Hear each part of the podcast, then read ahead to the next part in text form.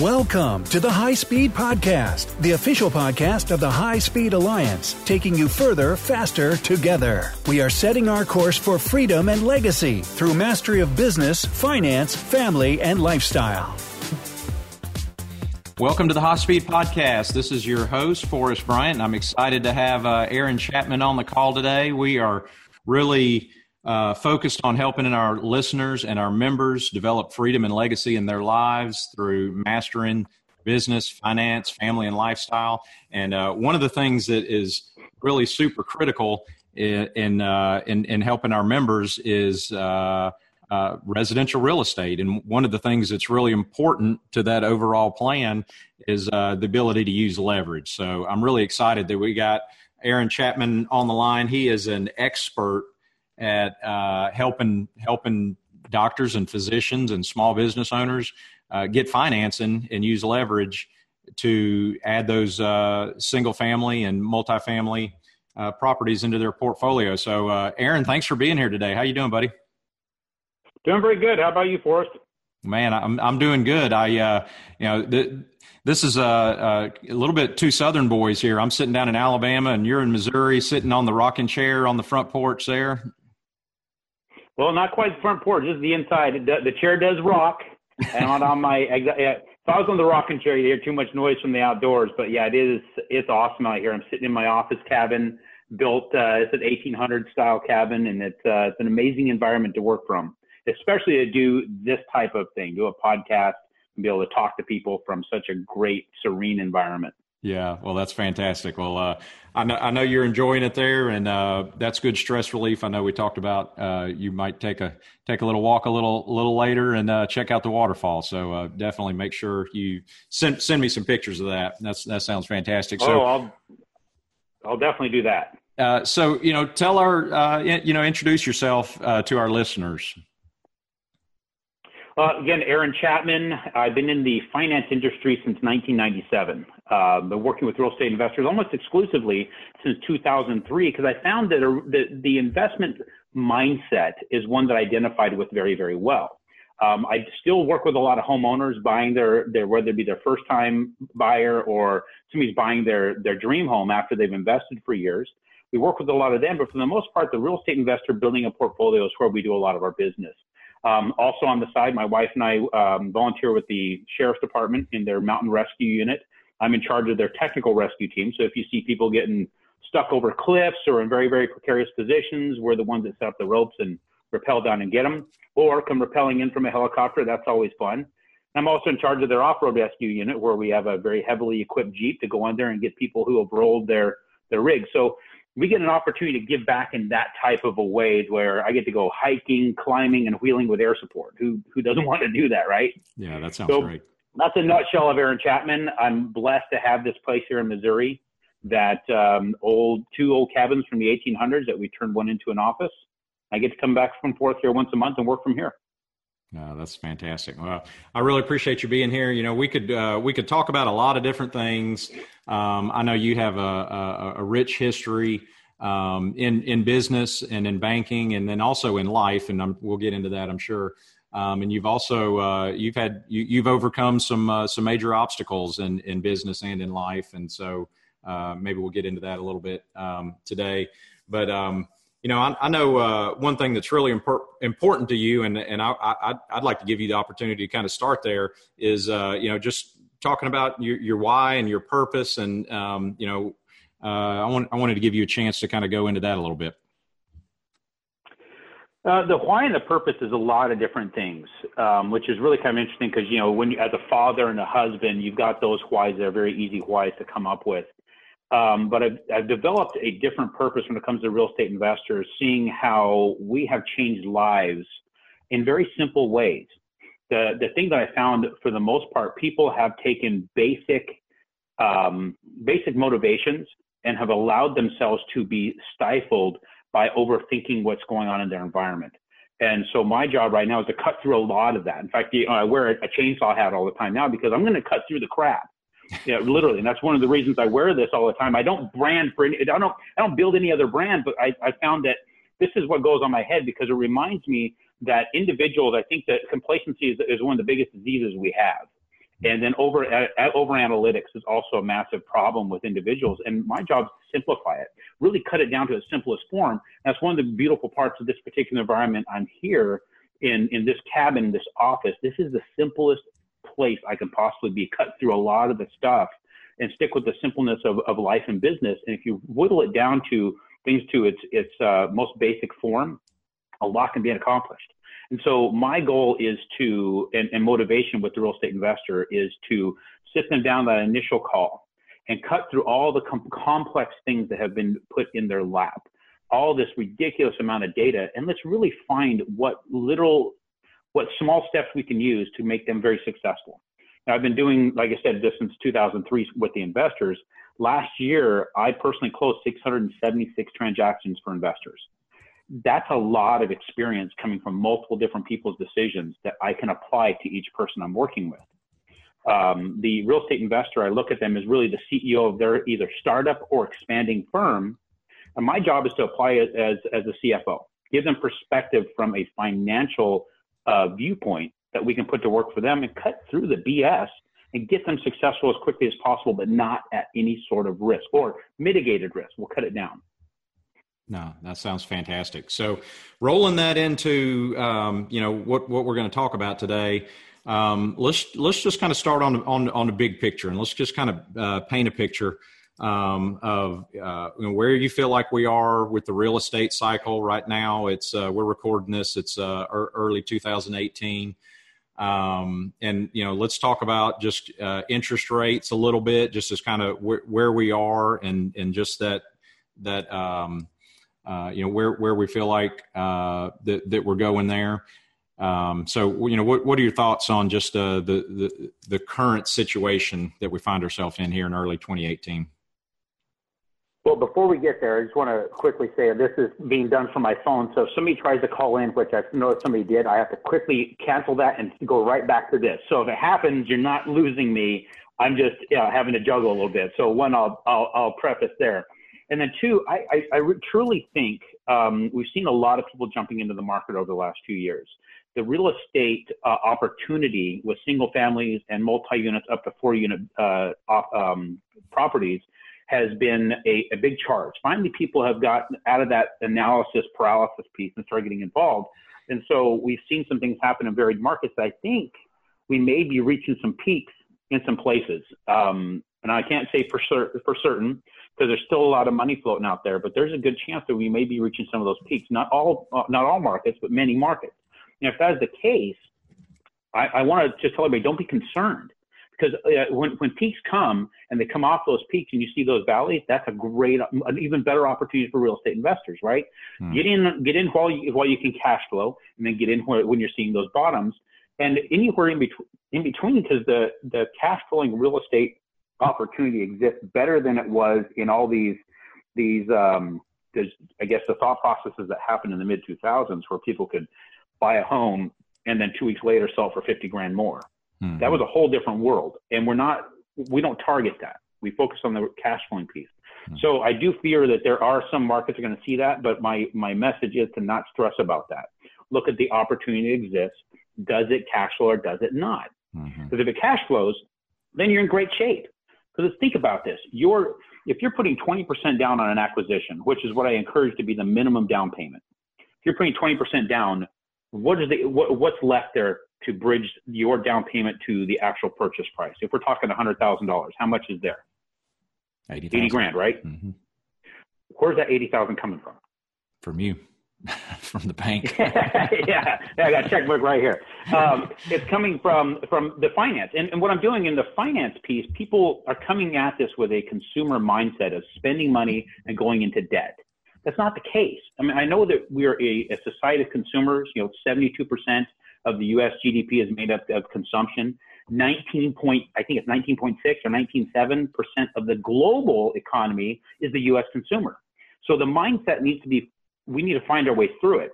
I'm actually bringing a business partner in the form of a bank who's going to put up 80% of the capital for the acquisition, but does not take 80% ownership in the business. The investor still retains the entire business at 20%, but who pays off that 80? The tenant. The tenant, right? So let's just say let's say there's no value increase at all in that property over a 30 year window. You're not jumping any any uh, increase in equity other than the tenant paying off your partner.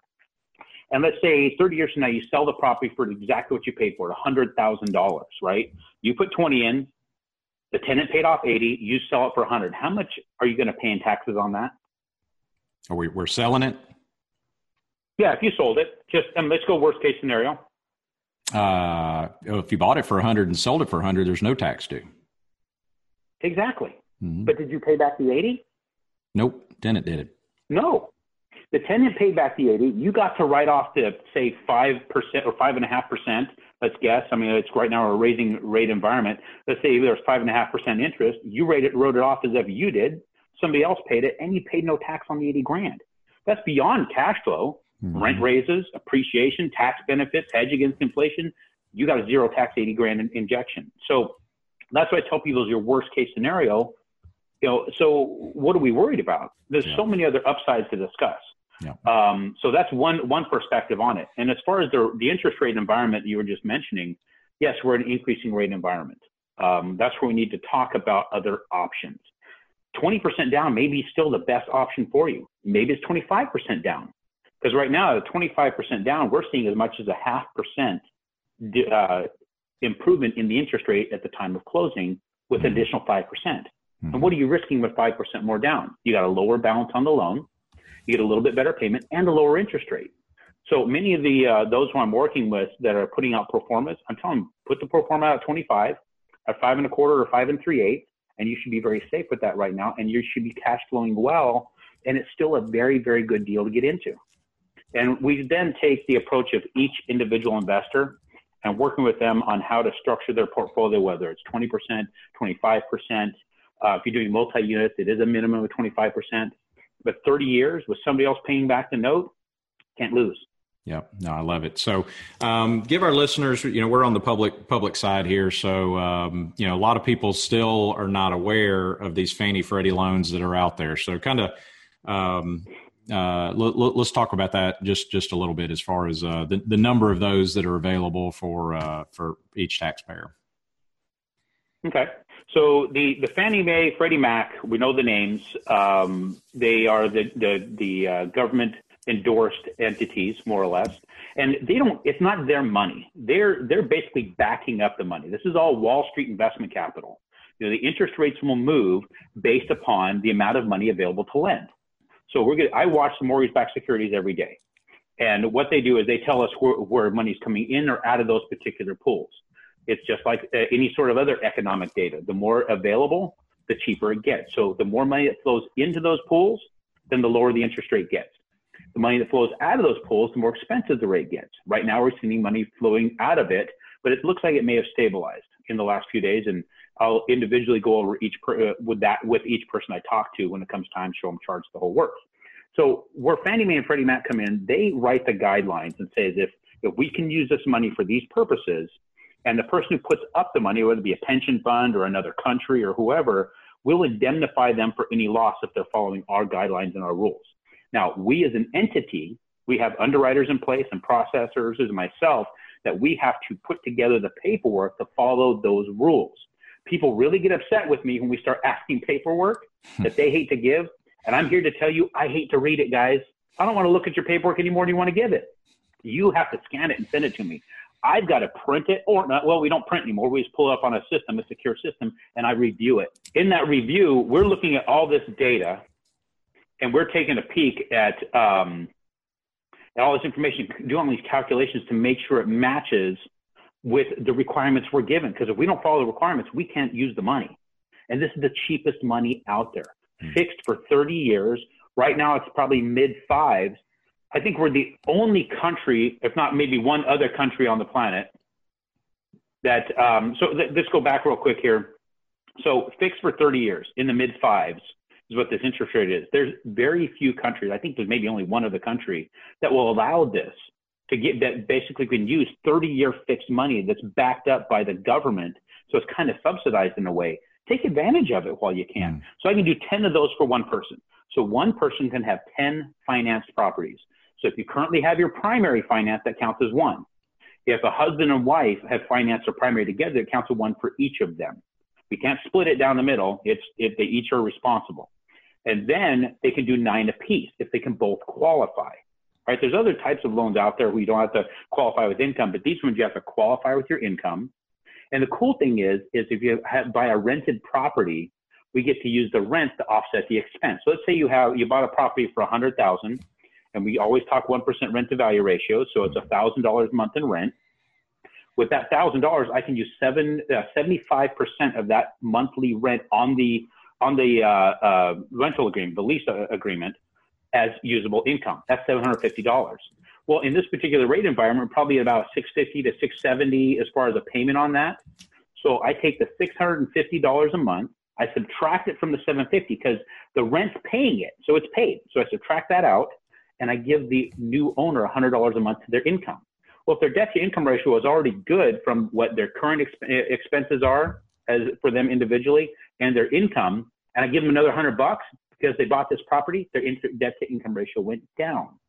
So they continue to qualify for future properties as long as they don't go crazy and start spending more money somewhere else mm-hmm. on other personal things. On top of that, we have to have a certain amount of reserves. When we go over that calculator with each person, the reserves have to be um, in, it can be in any account that's accessible. They don't have to pledge money. We don't have to move money. If it's a 401k or an IRA, we can count those reserves.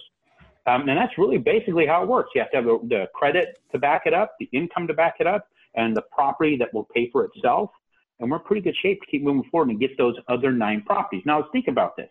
Got a husband and wife, both working, both professionals. They both qualify for nine properties. That's 18 pieces of real estate. And let's just say they're going to be generating 250 a month apiece. That's a pretty significant amount of money, right? So if you got 250 a month, I'm going to run this calculation because for some reason I should just know this, but uh, my head's kind of mush at the moment. It's $4,500 a month coming in in income with that coming in, I always tell people focus on those properties. Everybody wants to ask me, what about beyond 10 or beyond the 19 if they're a couple? Right now, let's not, let's not concern ourselves with that. The rules change so much. Mm-hmm. Let's focus on getting that.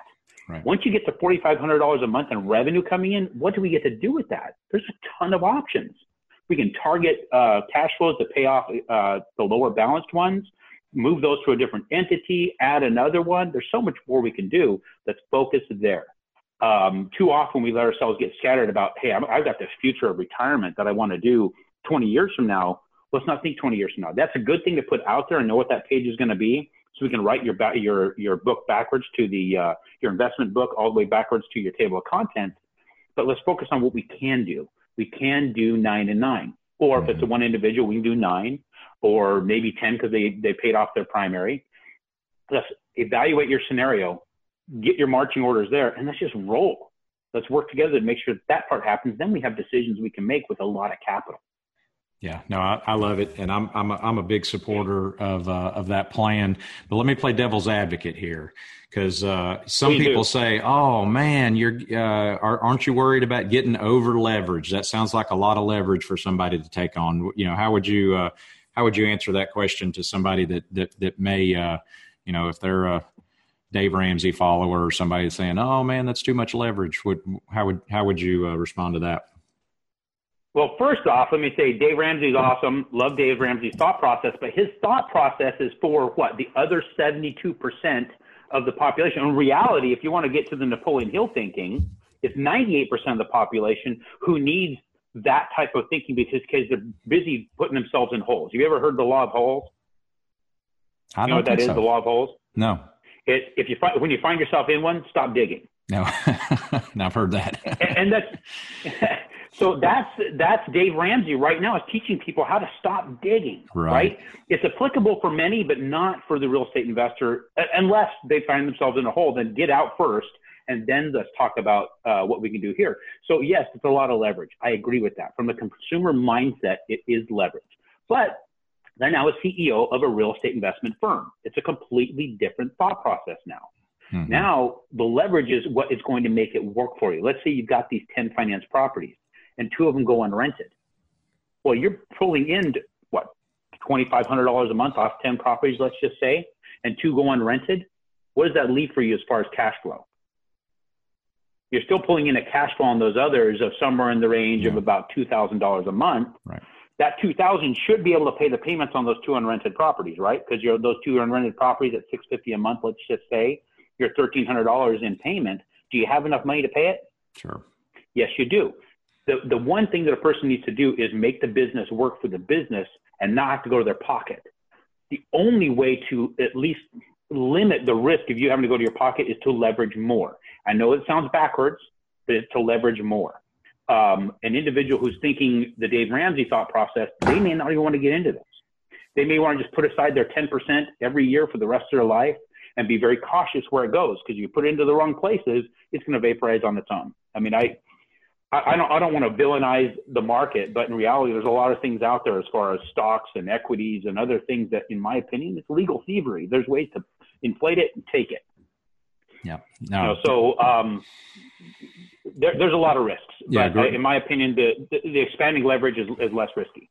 Yeah, no, uh, I agree with you, and um, I'd, I'd just like to make a couple points. That, you know, the uh, the example that we use there, two hundred fifty dollars a month cash flow. Um, you know, that's very very reasonable, and a, and a lot of our properties and a lot of our markets that we work in, we're getting uh, much, much higher than that. And then, um, uh, you know, one other thing is just uh, uh, appreciation uh, that's uh, available on, on, those houses when you hold those for a while. A lot of times you're lending on um, you know 75% loan to the value on the home so you have equity in the house already and then in a lot of markets especially right now you know we're seeing pretty nice appreciation so as that goes up and that debt gets paid down the, the loan gets safer and safer as it goes right yeah exactly in fact if you if to show the power behind 250 bucks do you mind if we do a quick little math exercise? Now I'm going to ask you questions. You're going to have to do the math. And in, now it's simple math. I'm not I'm not getting into into any heavy equations here, but it shows how extremely powerful 250 $250 a month is before. I mean, this, is this is not even factor in a uh, maintenance or vacancy. We set that aside. Um, even if you if, even if you have to factor it later, it's still ridiculously powerful. You good with this? I don't I don't I don't like doing math on recorded audio.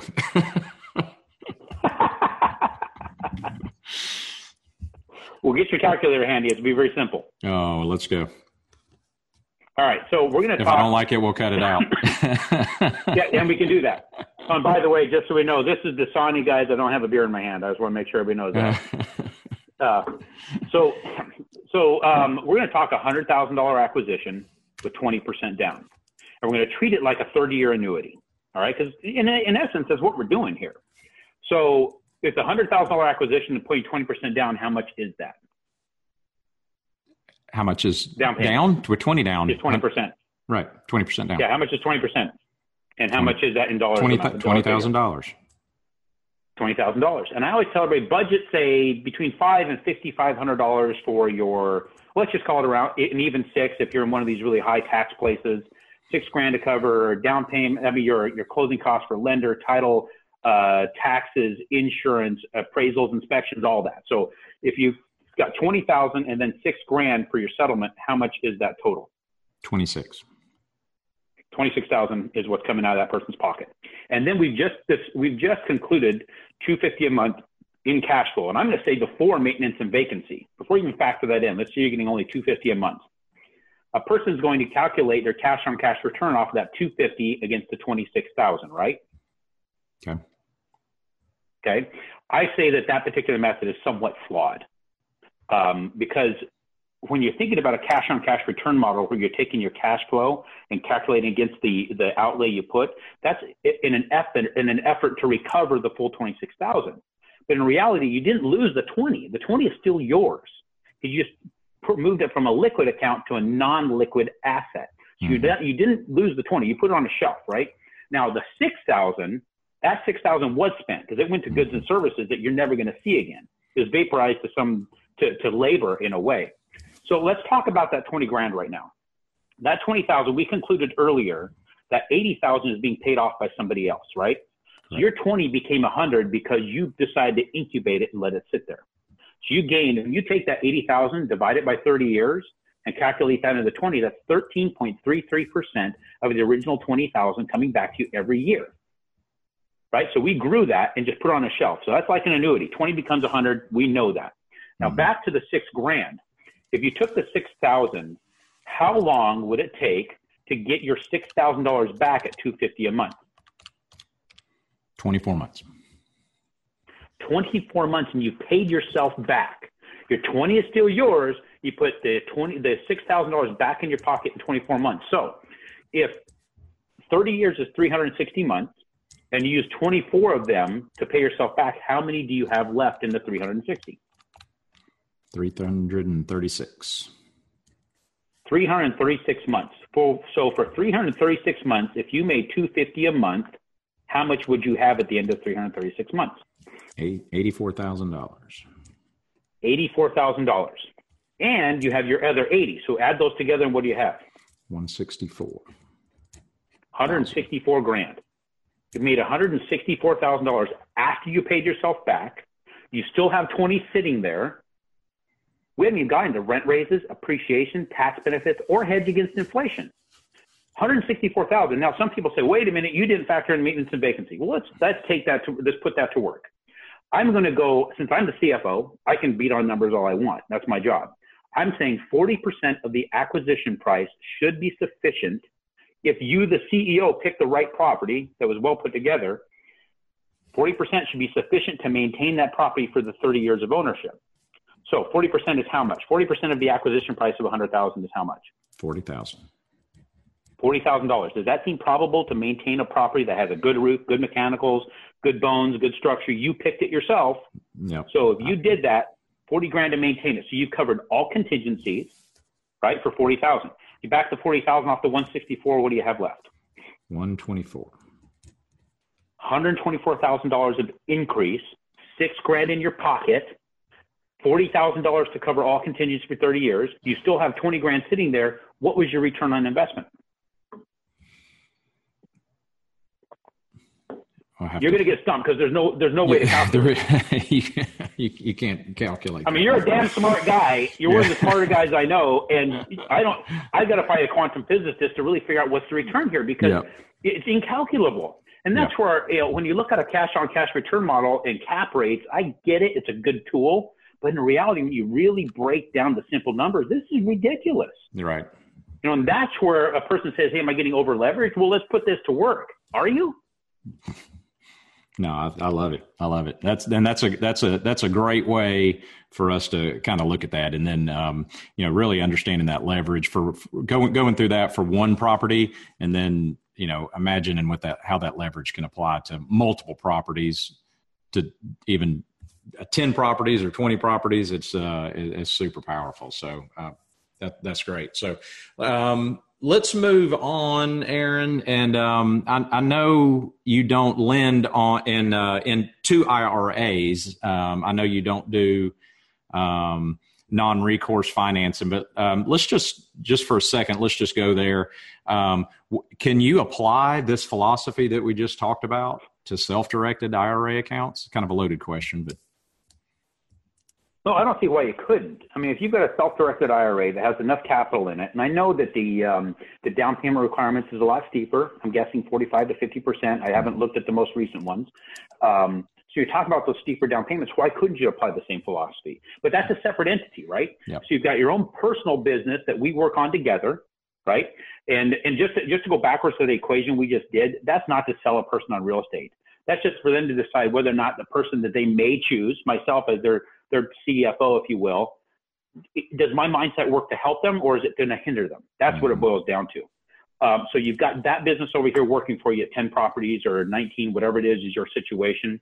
And then you have your IRA doing that on its own as well. Mm. Right. So what we do is we'll use the IRA. Here's my perspective. If I, if, if it was a perfect uh, situation and I've got a person that has personal capital to buy 10 properties, we leave the IRA in cash as a, um, as your reserves to pull from to show that you can get the loan done and you have the reserves to fall back on. Then once we've built your 10, then take the IRA and start deploying that to start getting its own real estate mm-hmm. and start uh, getting that built. So then we can use that same philosophy there. So now you have two different legs going, right? You got two different sides of your business. One you know, has your personal side, one has your IRA side, and then you can expand into other sides. So it's it's a matter of looking at from the 30,000 foot view and then structuring those properly to be sure that they that they build uh, in a way that benefits your acquisition and expansion without risking either side. Does that make sense? Yeah. So we have to kind of personalize the conversation. Yeah, no, that's. And I do have some good contacts for the IRA stuff.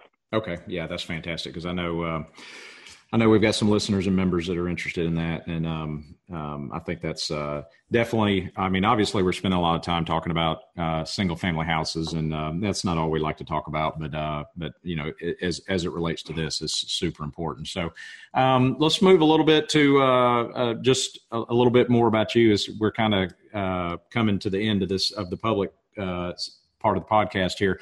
Um, just you know, what is what is freedom? Mean to you, Aaron? What does that mean? If I say, what does freedom mean to you? That's a good question because it can mean a lot of things to you, to, especially to me, because it changes from day to day what freedom is. Really, freedom to me is be able to do what I want, how I want, without negatively impacting another. Period. You can't, uh, and, and, I mean, just look at me for crap's sake. Yeah, when you said you're going to bring on a, a, a banker on the line, a real estate investment banker, is this what a person pictured? This and this is this is my outward appearance of freedom. For me to be able to look the way i look act the way i act and do it the way i do it and be extremely successful. I've been very very very blessed with success. And a lot of it has to do with this. And it's showing people outwardly that you can express whatever you want and be good at whatever you do just being you. You don't have to fill in any mold. To me that's freedom and that's success. To be able to not not be in any mold and be able to accomplish what you want to accomplish with your life yeah, I love it. I love it. Uh, love your love your outlook on on everything, man. Um, what about um, you got a you got a favorite book or a favorite quote or you know share share something with us. Well, I got both for you. So, right. favorite book is kind of hard to do. I've become a, a very a student of Napoleon Hill, and um, the the quote that would work, and it's from Darren Hardy. Uh, he is the editor of Success Magazine, and I can't. I'm not exactly precise with this quote, but he basically says that um, you need to find a mentor, somebody you can follow, and it doesn't have to be a live mentor. So my mentor is Napoleon Hill. Hmm. And Napoleon Hill, if you look back at the books he's written, you know, first being Think and Grow Rich, right? Mm-hmm. But there's a couple other books that I've read that that absolutely need to be part of that. So it can't be just one book. So I encourage everybody to read Think and Grow Rich, then read Outwitting the Devil, which was published in 2011. He wrote it back in the 1930s, got put in a vault. Get that book and follow that one as well. And then uh, Wisdom of Success, which is his trans- the, the transcription of his interview with Andrew Carnegie, the hmm. initial mm. interview. So those three together complement each other so dang well.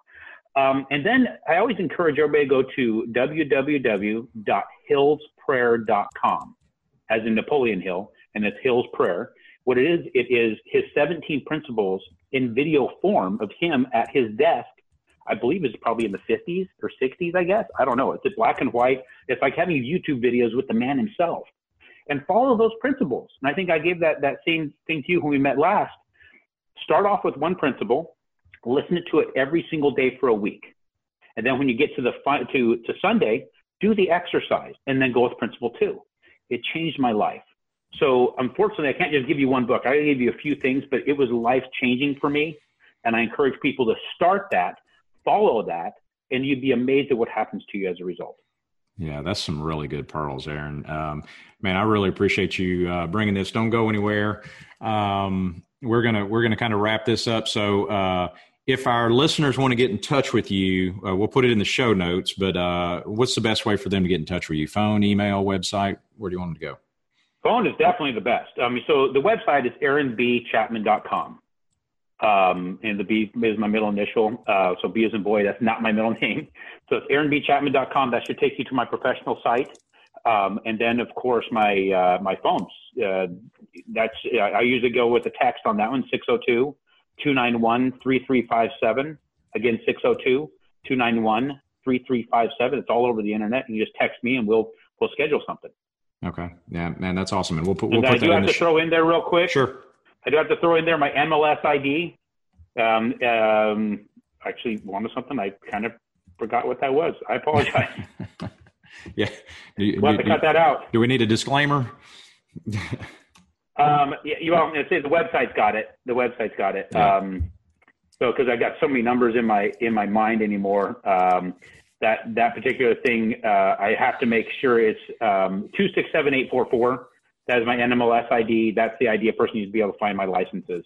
So okay. sorry about that one. It's bank account numbers in my head, all kinds of stuff in my head, and I knew that it was something like that, but I had to look it up. Yeah, well, uh, man, fantastic, great job. Don't go anywhere. Um, to our listeners. Um, thank you so much for listening. Um, if you'd like to know more about what we're doing, we, uh, Aaron just gave his information there. Um, if you'd like to know more about um, High Speed Alliance, uh, you can check us out on our website at highspeedalliance.com. And um, check on there for our uh, upcoming events and uh, or just send me an email at drb drb at highspeedalliance.com hi this is dr forrest bryant and i want to thank you for listening to the high speed podcast. Uh, we want to remind you that the information we share on this show is impersonal and only our opinion. You should not take impersonal advice and apply it to your own situation without discussing this information with us or with another licensed professional uh, that's familiar with your situation um, our opinions are just that, and this show is for education only. Uh, this is in no way a solicitation or offer to sell any securities or other types of investments. So thank you and uh, have a great day. You've been listening to the High Speed Podcast. To read our blog and to learn more, visit our website at www.highspeedpodcast.com.